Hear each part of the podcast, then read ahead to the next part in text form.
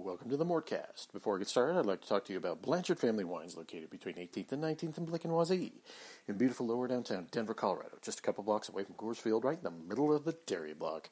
Um, it is sub-zero out there. Um, it is cold.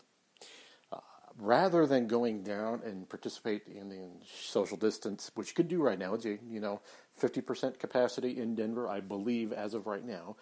Um, restrictions are being eased up uh, just a bit, so you could do that. But rather than doing that and braving the below sub-zero temperatures out there, maybe you should go to bfwdenver.com and pick yourself up a bottle of the 2017 Cabernet, like I've been saying over and over. That is fantastic stuff. One of my best, uh, one of my favorite things that I've had there. But everything they've got is great. If you like Pinot, you know these grapes are from Sonoma County, California. That's their specialty. Um, but they also got you know some Syrahs. They got some you know that, everything you need as far as if you want red. They got whites. They got partnerships with Western Slope uh, wineries, uh, two in particular, uh, Storm Cellars and uh, Restoration. Uh, so if you want to support local Colorado businesses, that's your way to do it. Um, one of my favorite places in Denver. And going to bfwdenver.com, you can also uh, do a virtual wine tasting, which are very popular. And uh, I'll probably be having a giveaway here soon, so I'll I'll think of something. Um, like I said, I may do it on the politics show, but find a way to give away some uh, uh um, virtual wine tasting gift certificates uh, should they become available. Uh, we will see. But other than that, just go to bfwdenver.com. Get yourself a get yourself a bottle uh, do they do curbside, they do delivery, and they do shipping. Um, just they can accommodate accommodate you in whichever way you choose. Um, BFWDenver.com is where you go to get that. Once again, they're located between 18th and 19th and Blake and Wazee in beautiful lower downtown. Denver, Colorado, just a couple blocks away from Coors Field, right in the middle of the dairy block. They're on Facebook and Instagram under Blanchard Family Wines. When you go in or you talk to them, tell them Jeff Morton from CSG Podcast sent you there. What is up, everybody? Thank you all for joining me on the latest Mortcast, part of the CSG Network. I'm, of course, your host, Jeff Morton. All right, the Nuggets beat the living snot out of the Lakers last night, and that's great. Uh, obviously, there's some circumstances. I think Davis re-aggravated his Achilles, um, but the Nuggets were leading by. I think by the time Davis left, the Nuggets were up by nine or ten, and were pulling away. And it was it was it was a remarkable kind of.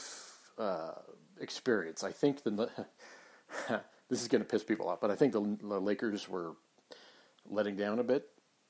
Uh, I don't. Th- I think don't think LeBron used his full ass in this performance. I think it was a half-assed LeBron James performance. Um, the Nuggets were certainly motivated, but they were shorthanded themselves. Paul Millsap went out suspiciously on a on a on a on a interesting collision with Alex Caruso, and uh, I'm I'm I'm questioning some things with the route that Caruso took on that particular attempt to rub uh, Paul Millsap, but you know who knows at this point. Uh, it could be coincidence. Those things happen all the time in the NBA, but uh, I didn't like the way Caruso did that. Um, aside from that, Millsap went out for the rest of the game, and you know who stepped up? Zeke fucking Nnaji, right? Zeke the Freak. And I can't believe no one has patented Zeke the Freak yet. Uh, if you're listening to this podcast, that's mine. Hands off. Um, but there is just there's so many there's there's so many of the, the, the younger guys stood up you know stepped up big time in this. You know, uh, Nikola Jokic had himself a pretty ho hum triple double. Uh, didn't really play much of the fourth quarter because the Nuggets were up by 20 going into the fourth. Um, so it, it really wasn't what you would call, um, you know, Jamal Murray had had himself a great game despite his ankle problem. Um, 25 points, you know, and really played well with that second unit.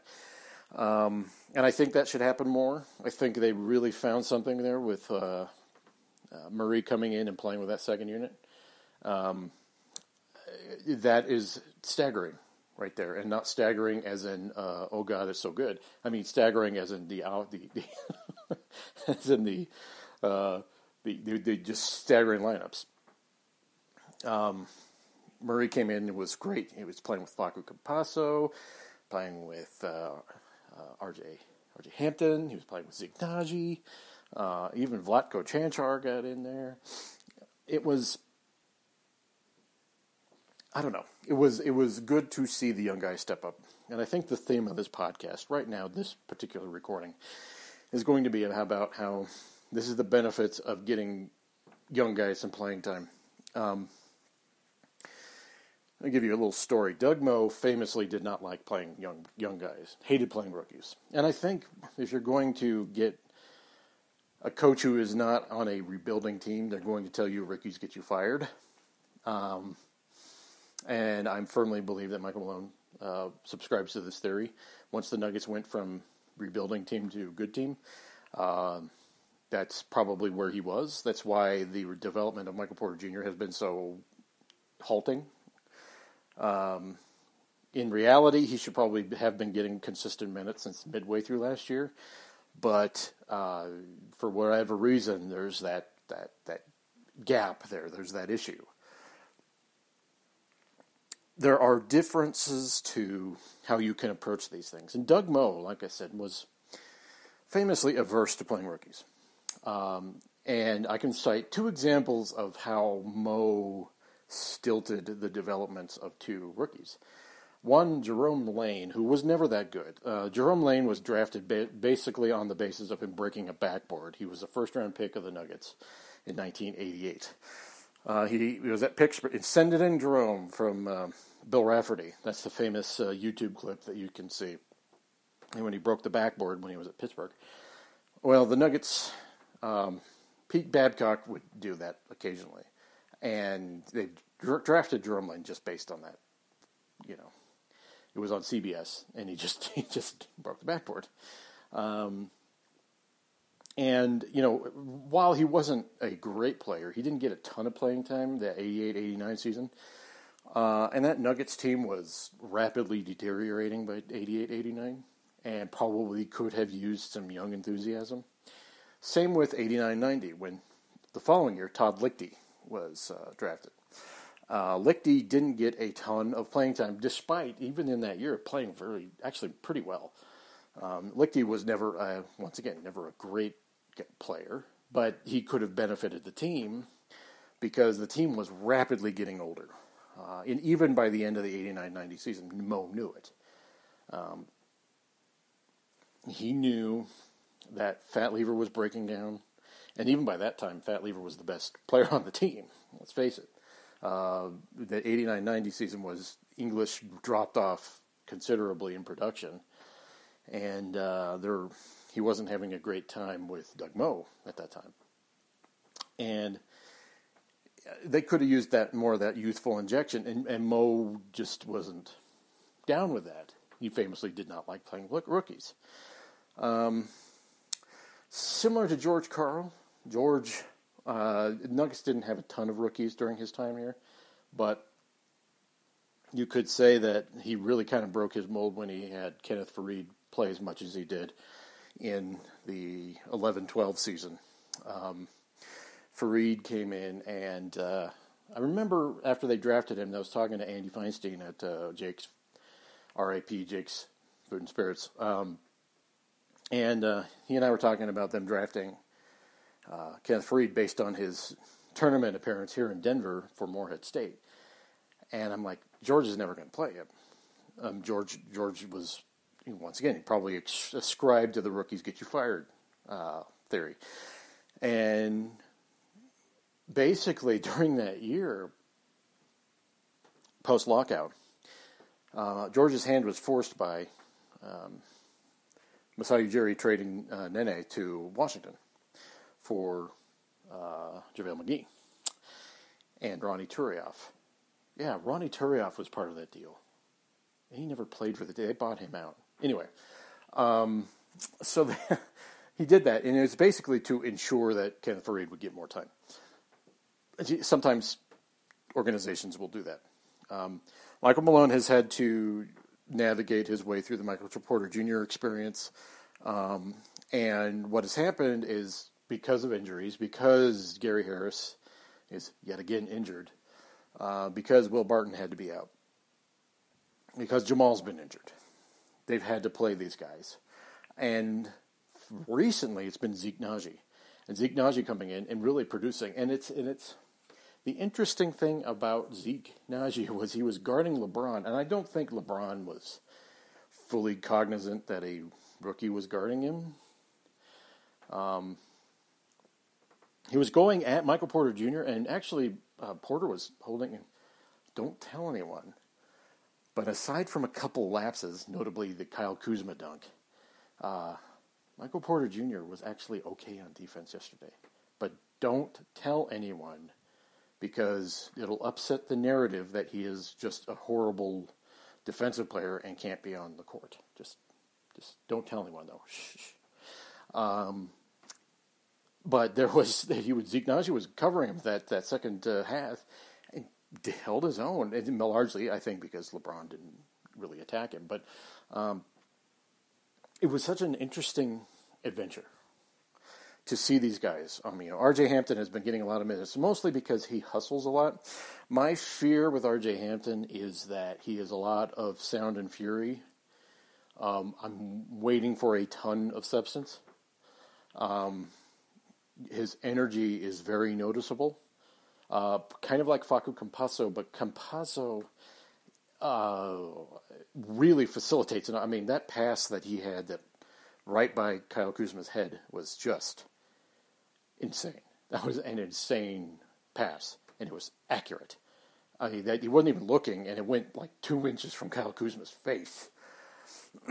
and it got there, and it was just like that. That was a great pass. That's anyway. I enjoyed watching that one. Um, but you know, R.J. Hampton got in, and he's just he's so he's he's young, and he's so omnidirectional. If that makes any sense, he doesn't know how to hone where his energy should go yet. So he does a lot. Uh, he gets lost a lot on offense. I mean, a lot. Um, God, I think Porter got lost on offense. I mean, RJ Hampton has no idea where to be. He's just a ball of energy, which helps the team. So there's a benefit to playing the young guys. There's a benefit to getting them some experience, particularly when these guys are injured. And over reliance on veterans uh, can break the veterans down, and sometimes you need they need these breaks. And I like this more than just the quote resting guys thing. Um, you know, I, I, think that I think that getting guys like that. I mean, even Vlatko Cancar got in the game, and I was talking to a friend of mine uh, during the game. Uh, during his first stint, Vlatko uh, got some good run in, but his second stint, which was about two three minutes later, he was awful on offense and was miss. He missed like three layups. I, I, I don't know how you do that. And then he like chucked a three. I, I think that I think that, that that you know maybe could be a result of never playing, but uh, also it's uh, yeah maybe a reflection of who Cancar is.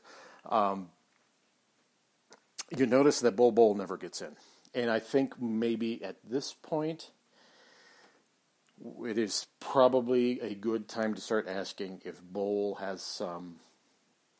Uh, practice issues that we don't know about. Um, I know people were very enthusiastic about getting Bol uh, and getting him time, and he's become this cartoonish kind of symbol of of how the Nuggets are great in the draft and all this stuff. Um, i just said this in the podcast that I did a couple couple years ago when I, they drafted him. Sometimes there's a reason guys fall that far. And I, I, I think we underestimate just some of the, the levels of good that you need to be to be in the NBA. And I don't think Bol Bol, just based on my appearance, my, my assumptions, is is there yet. He could get in the future, but I think if anything, the indication that he's not getting in there is not necessarily like it was with Porter, where it was just you know, I still believe that they're that they should have been playing MPJ a lot more. Um, his talent was there, and his ability to show out is is immense.